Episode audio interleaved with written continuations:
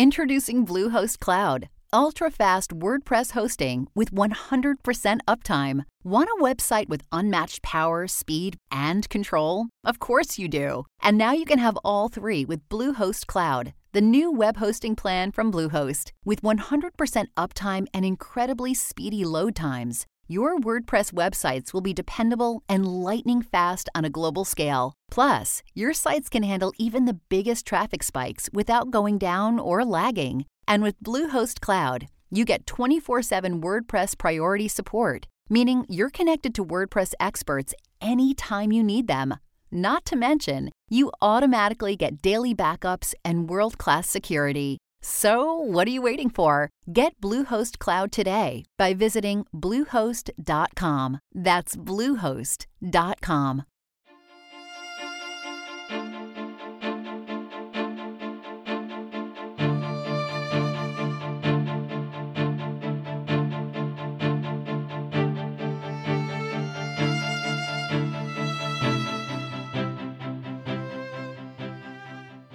Welcome, everyone, to the new 1001 Sherlock Holmes Stories podcast.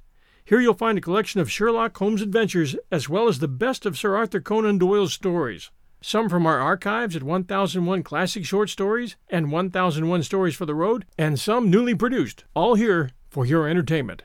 Welcome back, everyone, to 1001 Sherlock Holmes Stories and the best of Sir Arthur Conan Doyle. Today's story The Adventure of Charles Augustus Milverton. And now, our story.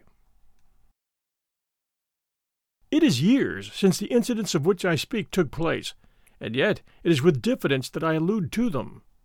For a long time, even with the utmost discretion and reticence, it would have been possible to make the facts public, but now the principal person concerned is beyond the reach of human law, and with due suppression of the story may be told in such fashion as to injure no one.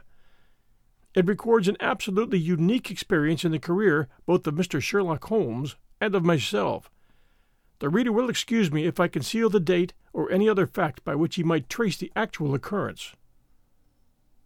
We had been out for one of our evening rambles, Holmes and I, and had returned about six o'clock on a cold, frosty winter's evening. As Holmes turned up the lamp, the light fell upon a card on the table. He glanced at it, and then, with an ejaculation of disgust, threw it on the floor. I picked it up and read Charles Augustus Milverton, Appledore Towers, Hampstead, Agent. Who is he? I asked. The worst man in London, Holmes answered as he sat down and stretched his legs before the fire. Is anything on the back of the card? I turned it over. Will call at 6:30 C.A.M. I read. Hm. He's about due. Do you feel a creeping, shrinking sensation, Watson, when you stand before the serpents in the zoo and see the slithery, gliding, venomous creatures with their deadly eyes and wicked, flattened faces? Well, that's how Milverton impresses me. I've had to do with fifty murderers in my career, but the worst of them never gave me the repulsion which I have for this fellow. And yet I can't get out of doing business with him. Indeed, he is here at my invitation. But who is he? I'll tell you, Watson. He's the king of all the blackmailers. Heaven help the man, and still more the woman, whose secret and reputation come into the power of Milverton. With a smiling face and a heart of marble, he will squeeze and squeeze until he's drained them dry. The fellow is a genius in his way, and would have made his mark in some more savory trade. His method is as follows. He allows it to be known that he is prepared to pay very high sums for letters which compromise people of wealth and position. He receives these wares not only from treacherous valets or maids, but frequently from genteel ruffians who have gained the confidence and affection of trusting women. And he pays well. I happen to know that he paid seven hundred pounds to a footman for a note two lines in length, and that the ruin of a noble family was the result. Everything which is in the market goes to Milverton, and there are hundreds in this great city who turn white at the mention of his name. No one knows where his grip may fall, for he is far too rich and far too cunning to work from hand to mouth. He will hold a card back for years in order to play it at the moment when the stake is best worth winning. I have said that he is the worst man in London, and I would ask you how one could compare the ruffian, who in hot blood bludgeons his mate, with this man, who methodically and at his leisure tortures the soul and wrings the nerves in order to add to his already swollen money bags. I've seldom heard my friend speak with such intensity of feeling. But surely, said I, the fellow must be within the grasp of the law. Technically, no doubt, but practically not. What would it profit a woman, for example, to get him a few months' imprisonment if her own ruin must immediately follow? His victims dare not hit back. If ever he blackmailed an innocent person, then indeed we should have him, but he is as cunning as the evil one. Don't know. We must find other ways to fight him. And why is he here? Because an illustrious client has placed her piteous case in my hands. It is the Lady Eva Blackwell, the most beautiful debutante of last season. She is to be married in a fortnight to the Earl of Dovercourt. This fiend has several imprudent letters. Imprudent, Watson, nothing worse, which were written to an impecunious young squire in the country. They would suffice to break off the match.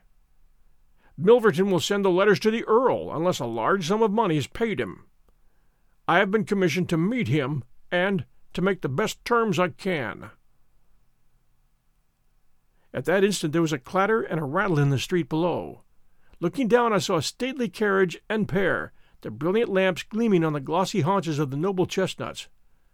A footman opened the door, and a small, stout man in a shaggy astrakhan overcoat descended. A minute later he was in the room.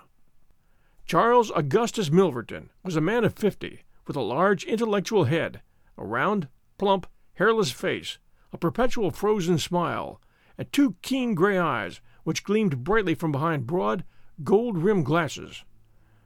There was something of Mr. Pickwick's benevolence in his appearance, marred only by the insincerity of the fixed smile, by the hard glitter of those restless and penetrating eyes. His voice was as smooth and suave as his countenance, as he advanced with a plump little hand extended, murmuring his regret for having missed us at his first visit. Holmes disregarded the outstretched hand and looked at him with a face of granite. Milverton's smile broadened. He shrugged his shoulders, removed his overcoat, folded it with a great deliberation over the back of a chair, and then took a seat. This gentleman, said he, with a wave in my direction, is it discreet? Is it right? Dr. Watson is my friend and partner. Very good, Mr. Holmes. It's only in your client's interest that I protested. The matter is so very delicate. Dr. Watson has already heard of it. Then we can proceed to business. You say that you are acting for Lady Eva. Has she empowered you to accept my terms? What are your terms? Seven thousand pounds. And the alternative? My dear sir, it is painful for me to discuss it, but if the money is not paid on the 14th, there certainly will be no marriage on the 18th. His insufferable smile was more complacent than ever. Holmes thought for a little. You appear to me, he said, at last, to be taking matters too much for granted. I am, of course, familiar with the contents of these letters. My client will certainly do what I may advise. I shall counsel her to tell her future husband the whole story, and to trust his generosity. Milverton chuckled. You evidently do not know the Earl, said he. From the baffled look upon Holmes's face, I could see clearly that he did. What harm is there in the letters? he asked. They are sprightly, very sprightly, Milverton answered. The lady was a charming correspondent but I can assure you that the Earl of Dovercourt would fail to appreciate them. However, since you think otherwise, we'll let it rest at that. It's purely a matter of business. If you think that it is in the best interest of your client that these letters should be placed in the hands of the Earl, then you would indeed be foolish to pay so large a sum of money to regain them. He rose and seized his astrakhan coat. Holmes was gray with anger and mortification. Wait a little, he said. You go too fast. We would certainly make every effort to avoid scandal in so delicate a matter. Milverton relapsed into his chair. I was sure that you'd see it in that light, he purred. At the same time, Holmes continued, Lady Eva is not a wealthy woman. I assure you that two thousand pounds would be a drain upon her resources, and that the sum you name is utterly beyond her power. I beg, therefore, that you will moderate your demands, and that you will return the letters at the price I indicate, which is, I assure you, the highest that you're going to get. Milverton's smile broadened, and his eyes twinkled humorously. I am aware that what you say is true about the lady's resources, said he. At the same time, you must admit that the occasion of a lady's marriage is a very suitable time for her friends and relatives to make some little effort upon her behalf. They may hesitate as to an acceptable wedding present. Let me assure them that this little bundle of letters would give more joy than all the candelabra and butter dishes in London. It is impossible, said Holmes. Dear me, dear me, how unfortunate! cried Milverton, taking out a bulky pocketbook. I cannot help thinking that ladies are ill advised in not making an effort. Look at this. He held up a little note with a coat of arms upon the envelope. That belongs to, well, perhaps it is hardly fair to tell the name until tomorrow morning, but at that time it will be in the hands of the lady's husband. And all because she will not find a beggarly sum which she could get by turning her diamonds into paste. It is such a pity. Now, you remember the sudden end of the engagement between the Honorable Miss Miles and Colonel Dorking. Only two days before the wedding, there was a paragraph in the Morning Post to say that it was all off. And why? It is almost incredible, but the absurd sum of twelve hundred pounds would have settled the entire question. Is that not pitiful?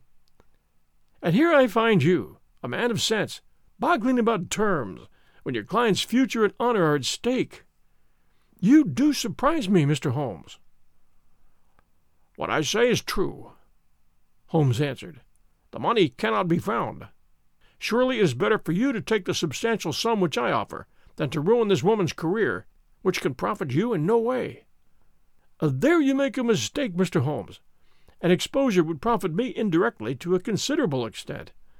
I have eight or ten similar cases maturing. If it was circulated among them that I had made a severe example of the Lady Eva, I should find all of them much more open to reason. You see my point? Holmes sprang from his chair. Get behind him, Watson. Don't let him out. Now, sir, let us see the contents of that notebook. Milverton had glided as quick as a rat to the side of the room, and stood with his back against the wall. Mr. Holmes, Mr. Holmes, he said, turning the front of his coat and exhibiting the butt of a large revolver, which projected from the inside pocket. I've been expecting you to do something original. This has been done so often. And what good has ever come from it? I assure you that I'm armed to the teeth, and I'm perfectly prepared to use my weapons, knowing that the law will support me. Besides, your supposition that I would bring the letters here in a notebook is entirely mistaken. I would do nothing so foolish. And now, gentlemen, I have one or two little interviews this evening, and it's a long drive to Hampstead. He stepped forward, took up his coat, laid his hand on his revolver, and turned to the door. I picked up a chair, but Holmes shook his head, and I laid it down again. With bow, a smile, and a twinkle, Milverton was out of the room, and a few moments after we heard the slam of the carriage door and the rattle of the wheels as he drove away. Holmes sat motionless by the fire, his hands buried deep in his trouser pockets, his chin sunk upon his breast, his eyes fixed upon the glowing embers. For half an hour he was silent and still. Then, with the gesture of a man who has taken his decision, he sprang to his feet and passed into his bedroom. A little later, a rakish young workman, with a goatee beard and a swagger, lit his clay pipe at the lamp before descending into the street. I'll be back some time, Watson, said he, and vanished into the night. I understood that he had opened his campaign against Charles Augustus Milverton, but I little dreamed the strange shape which that campaign was destined to take. We'll return to our story right after these sponsor messages. And now back to the adventure of Charles Augustus Milverton. For some days Holmes came and went at all hours in this attire, but beyond a remark that his time was spent at Hampstead, and that it was not wasted, I knew nothing of what he was doing. At last, however, on a wild, tempestuous evening, when the wind screamed and rattled against the windows, he returned from his last expedition, and having removed his disguise, he sat before the fire and laughed heartily in his silent, inward fashion. You would not call me a marrying man, Watson? No, indeed. You'll be interested to hear that I'm engaged. My dear fellow, I c- to Milverton's housemaid. Good heavens, Holmes! I wanted information, Watson. Surely you've gone too far. It was a most necessary step. I am a plumber with a rising business. Escott by name. I have walked out with her each evening, and I have talked with her. Good heavens, those talks! However, I've got all I wanted. I know Milverton's house as I know the palm of my hand. But the girl, Holmes. He shrugged his shoulders. I can't help it, my dear Watson. You must play your cards as best you can when such a stake is on the table. However, I rejoice to say that I have a hated rival who will certainly cut me out the instant that my back is turned. What a splendid night it is! You like this weather? It suits my purpose, Watson. I mean to burgle Milverton's house tonight. I had a catching of the breath, and my skin went cold at the words, which were slowly uttered in a tone of concentrated resolution. As a flash of lightning in the night shows up in an instant every detail of a wild landscape, so at one glance I seemed to see every possible result of such an action the detection, the capture, the honored career ending in irreparable failure and disgrace, my friend himself lying at the mercy of the odious Milverton. For heaven's sake, Holmes, think what you're doing! I cried. My dear fellow, I've given it every consideration. I am never precipitate in my actions, nor would I adopt so energetic and indeed so dangerous a course if any other were possible. Let us look at the matter clearly and fairly. I suppose that you will admit that the action is morally justifiable, though technically criminal. To burgle his house is no more than to forcibly take his pocketbook, an action in which you were prepared to aid me. I turned that over in my mind. Yes, I said, it is morally justifiable, so long as our object is to take no articles save those which are used for an illegal purpose. Exactly. Since it is morally justifiable, I have only to consider the question of personal risk. Surely a gentleman should not lay much stress upon this, when a lady is in most desperate need of his help. You will be in such a false position. Well, that's part of the risk. There's no other possible way of regaining these letters. The unfortunate lady has not the money, and there are none of her people in whom she could confide. Tomorrow is the last day of grace, and unless we can get the letters tonight, this villain will be as good as his word and will bring about her ruin. I must therefore abandon my client to her fate, or I must play this last card. Between ourselves, Watson, it's a sporting duel between this fellow Milverton and me. He had, as you saw, the best of the first exchanges, but my self respect and my reputation are concerned to fight it to a finish.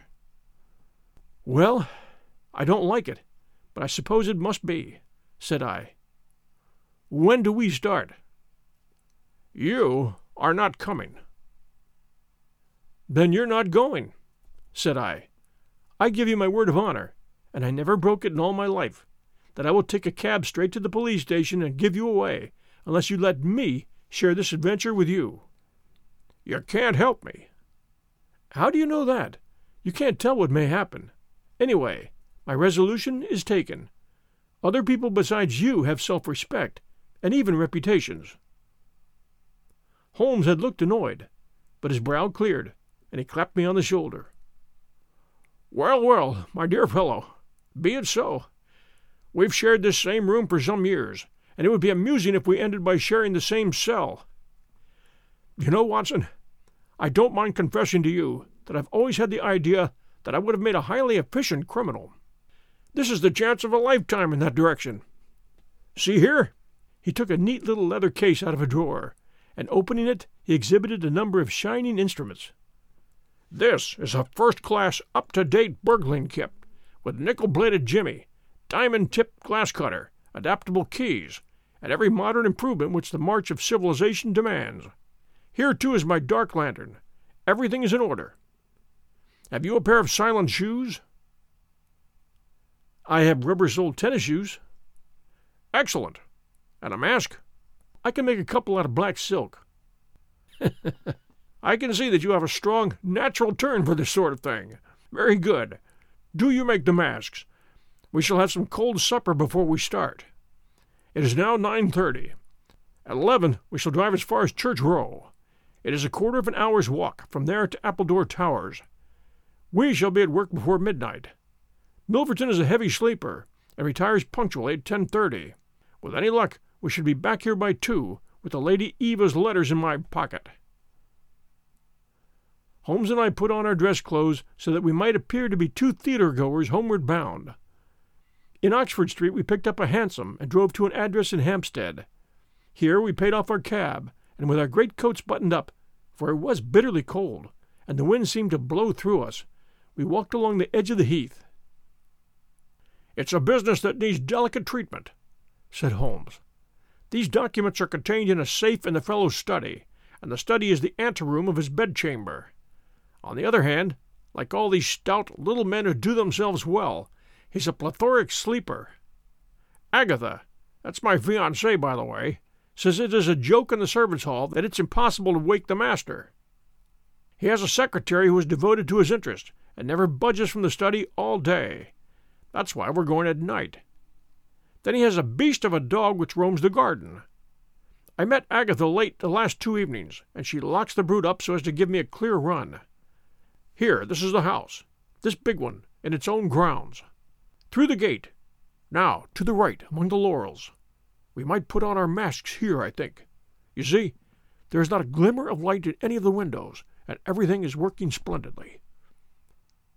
With our black silk face coverings, which turned us into two of the most truculent figures in London, we stole up to the silent, gloomy house.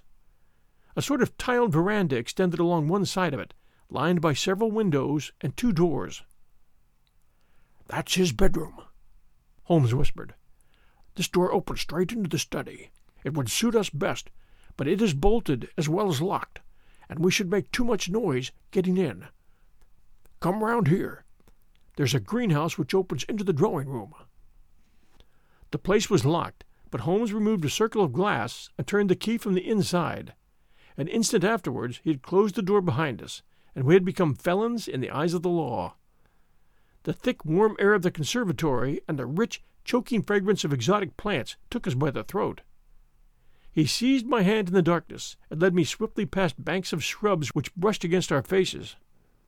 Holmes had remarkable powers, carefully cultivated, of seeing in the dark. Still holding my hand in one of his, he opened a door, and I was vaguely conscious that we had entered a large room in which a cigar had been smoked not long before. He felt his way among the furniture, opened another door, and closed it behind us. Putting out my hand, I felt several coats hanging from the wall, and I understood that I was in a passage. We passed along it, and Holmes very gently opened a door upon the right hand side. Something rushed out at us, and my heart sprang in my mouth, but I could have laughed when I realized that it was the cat. A fire was burning in this new room, and again the air was heavy with tobacco smoke. Holmes entered on tiptoe, waited for me to follow, and then very gently closed the door. We were in Milverton's study, and a portiere at the farther side showed the entrance to his bedroom. It was a good fire, and the room was illuminated by it. Near the door I saw the gleam of an electric switch, but it was unnecessary, even if it had been safe, to turn it on. At one side of the fireplace was a heavy curtain which covered the bay window we had seen from outside. On the other side was the door which communicated with the veranda. A desk stood in the center, with a turning chair of shining red leather. Opposite was a large bookcase, with a marble bust of Athene on the top. In the corner, between the bookcase and the wall, there stood a tall, green safe, the firelight flashing back from the polished brass knobs upon its face. Holmes stole across and looked at it. Then he crept to the door of the bedroom and stood with slanting head listening intently. No sound came from within. Meanwhile, it had struck me that it would be wise to secure our retreat to the outer door, so I examined it. To my amazement, it was neither locked nor bolted. I touched Holmes on the arm, and he turned his masked face in that direction. I saw him start, and he was evidently as surprised as I. I don't like it, he whispered, putting his lips to my very ear. I can't quite make it out. Anyhow, we have no time to lose. Can I do anything? Yes, stand by the door. If you hear anyone come, bolt it on the inside, and we can get away as we came. If they come the other way, we can get through the door if our job is done, or hide behind these window curtains if it is not. Do you understand? I nodded and stood by the door. My first feeling of fear had passed away, and I thrilled now with a keener zest than I had ever enjoyed when we were the defenders of the law instead of its defiers. The high object of our mission, the consciousness that it was unselfish and chivalrous, the villainous character of our opponent, all added to the sporting interest of the adventure. Far from feeling guilty, I rejoiced and exulted in our dangers.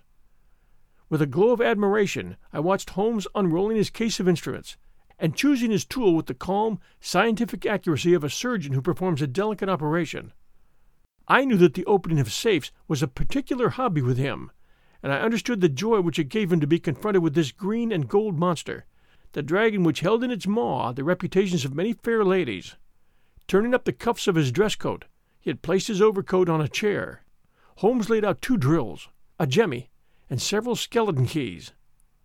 I stood at the center door with my eyes glancing at each of the others, ready for any emergency, though, indeed, my plans were somewhat vague as to what I should do if we were interrupted. For half an hour, Holmes worked with concentrated energy, laying down one tool, picking up another, handling each with the strength and delicacy of the trained mechanic. Finally, I heard a click. The broad green door swung open, and inside I had a glimpse of a number of paper packets, each tied, sealed, and inscribed. Holmes picked one out, but it was hard to read by the flickering fire, and he drew out his little dark lantern, for it was too dangerous, with Milverton in the next room, to switch on the electric light. Suddenly, I saw him halt, listen intently, and then in an instant he had swung the door of the safe to, picked up his coat, stuffed his tools into the pockets, and darted behind the window curtain, motioning me to do the same. It was only when I had joined him there that, that I heard what had alarmed his quicker senses. There was a noise somewhere within the house. A door slammed in the distance. Then a confused, dull murmur broke itself into the measured thud of heavy footsteps rapidly approaching. They were in the passage outside the room. They paused at the door. The door opened. There was a sharp snick as the electric light was turned on. The door closed once more, and the pungent reek of a strong cigar was borne to our nostrils. Then the footsteps continued backward and forward, backward and forward, within a few yards of us. Finally, there was a creak from a chair, and the footsteps ceased. Then a key clicked in a lock, and I heard the rustle of papers. So far I had not dared to look out, but now I gently parted the division of the curtains in front of me and peeped through. From the pressure of Holmes's shoulder against mine, I knew that he was sharing my observations. Right in front of us, and almost within our reach was the broad, rounded back of Milverton. It was evident that we had entirely miscalculated his movements, that he had never been in his bedroom, but that he had been sitting up in some smoking or billiard room in the further wing of the house, the windows of which we had not seen. His broad, grizzled head, with its shining patch of baldness, was in the immediate foreground of our vision. He was leaning far back in the red leather chair, his legs outstretched, a long black cigar projecting at an angle from his mouth. He wore a semi military smoking jacket, claret colored, with a black velvet collar. In his hand he held a long, legal document which he was reading in an indolent fashion, blowing rings of tobacco smoke from his lips as he did so. There was no promise of a speedy departure in his composed bearing and his comfortable attitude. I felt Holmes's hand steal into mine and give me a reassuring shake as if to say that the situation was within his powers, and that he was easy in his mind. I was not sure whether he had seen what was only too obvious from my position that the door of the safe was imperfectly closed, and that Milverton might at any moment observe it. In my own mind, I had determined that if I were sure, from the rigidity of his gaze, that it had caught his eye, I would at once spring out, throw my greatcoat over his head, pinion him, and leave the rest to Holmes. But Milverton never looked up. He was languidly interested by the papers in his hand, and page after page was turned as he followed the argument of the lawyer. At least, I thought, when he has finished the document and the cigar, he will go to his room. But before he had reached the end of either, there came a remarkable development which turned our thoughts into quite another channel. Several times I had observed that Milverton looked at his watch, and once he had risen and sat down again with a gesture of impatience. The idea, however, that he might have an appointment at so strange an hour never occurred to me until a faint sound reached my ears from the veranda outside. Milverton dropped his papers and sat rigid in his chair. The sound was repeated, and then there came a gentle tap at the door. Milverton rose and opened it. Well, said he, curtly, you are nearly half an hour late. So this was the explanation of the unlocked door and of the nocturnal vigil of Milverton. There was the gentle rustle of a woman's dress. I had closed the slit between the curtains as Milverton's face had turned in our direction, but now I ventured very carefully to open it once more. He had resumed his seat, the cigar still projecting at an insolent angle from the corner of his mouth. In front of him, in the full glare of the electric light, there stood a tall, slim, dark woman, a veil over her face, a mantle drawn round her chin. Her breath came quick and fast, and every inch of the lithe figure was quivering with strong emotion. Well, said Milverton, you made me lose a good night's rest, my dear. I hope you'll prove worth it. You couldn't come any other time, eh? The woman shook her head. Well, if you couldn't, you couldn't. If the Countess is a hard mistress, you have your chance to get level with her now. Bless the girl, what are you shivering about? That's right. Pull yourself together. Now, let us get down to business. He took a notebook from the drawer of his desk. You say you have five letters which compromise the Countess d'Albert. You want to sell them. I want to buy them. So far, so good. It only remains to fix a price. I should want to inspect the letters, of course. If they're really good specimens. Great heavens! Is it you? The woman, without a word, had raised her veil and dropped the mantle from her chin. It was a dark, handsome, clear cut face which confronted Milverton, a face with a curved nose, strong, dark eyebrows shading hard, glittering eyes, and a straight, thin lipped mouth set in a dangerous smile. It is I, she said, the woman whose life you have ruined. Milverton laughed, but fear vibrated in his voice. You are so very obstinate, said he. Why did you drive me to such extremities? I assure you I wouldn't hurt a fly of my own accord, but every man has his business, and what was I to do? I put the price well within your means. You wouldn't pay. So you sent the letters to my husband, and he, the noblest gentleman that ever lived, a man whose boots I was never worthy to lace, he broke his gallant heart and died. Do you remember that last night, when I came through that door, I begged and prayed you for mercy, and you laughed in my face as you are trying to laugh now, only your coward heart cannot keep your lips from twitching. Yes, you never thought to see me here again but it was that night which taught me how I could meet you face to face, and alone. Well, Charles Milverton, what have you to say? Don't imagine that you can bully me, said he, rising to his feet. I have only to raise my voice, and I could call my servants and have you arrested. But I will make allowance for your natural anger. Leave the room at once as you came, and I will say no more. The woman stood with her hand buried in her bosom, and the same deadly smile on her thin lips. You will ruin no more lives as you have ruined mine.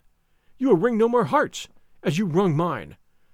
I will free the world of a poisonous thing.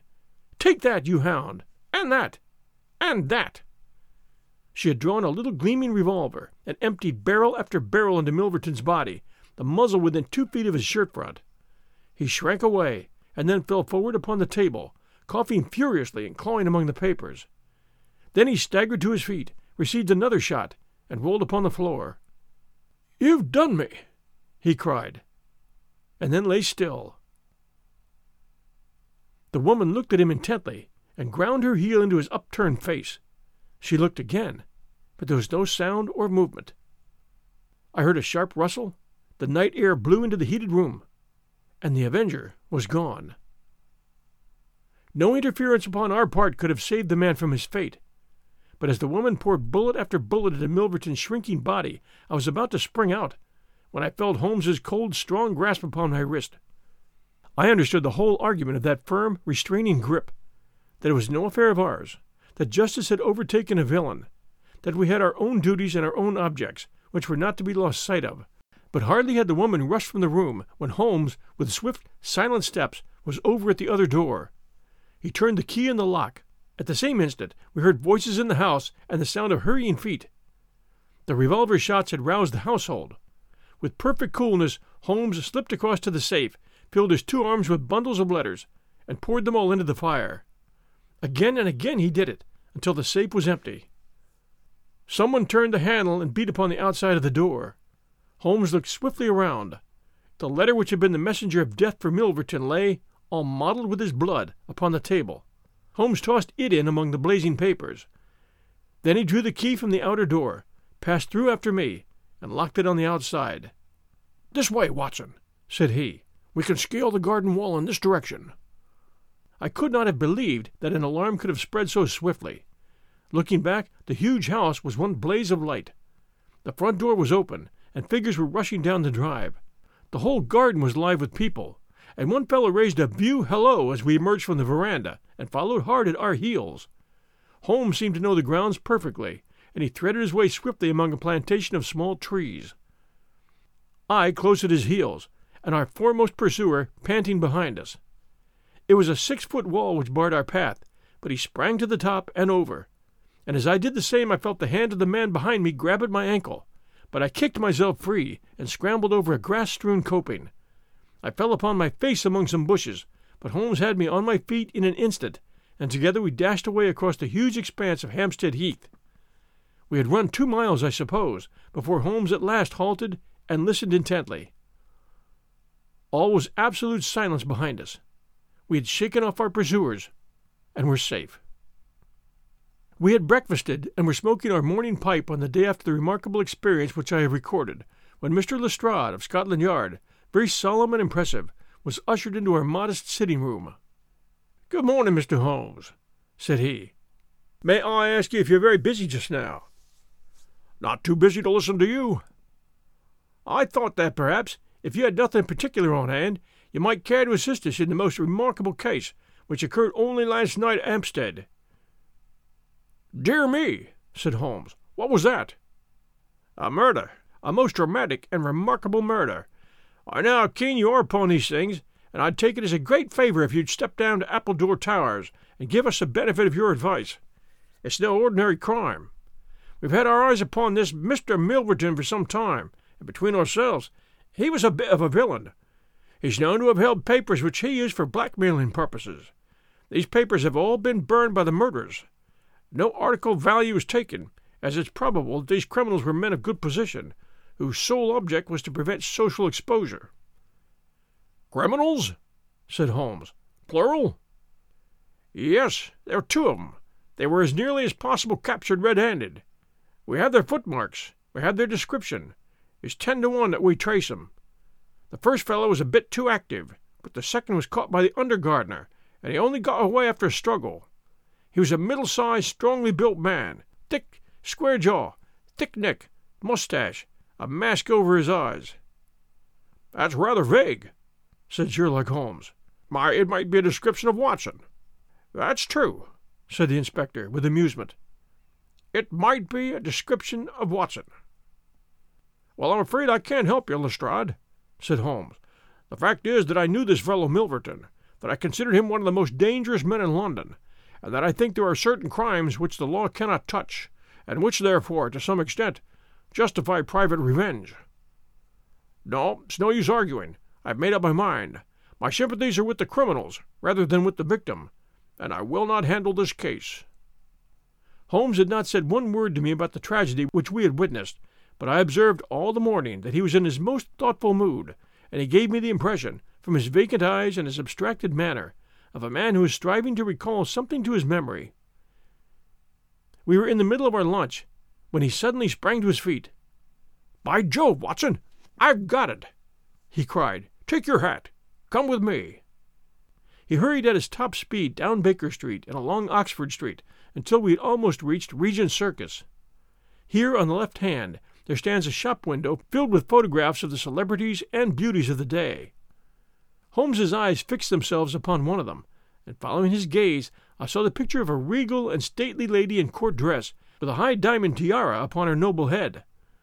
I looked at that delicately curved nose, at the marked eyebrows, at the straight mouth, and the strong little chin beneath it.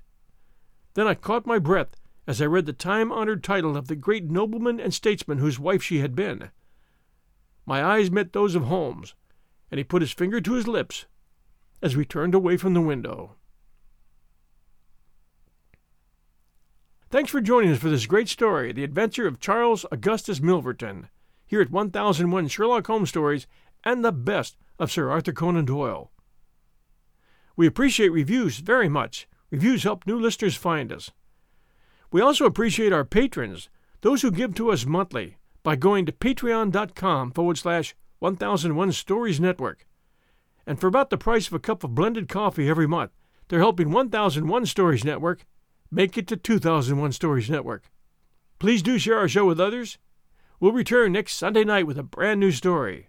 Until then, everyone, stay safe, and we'll be back soon.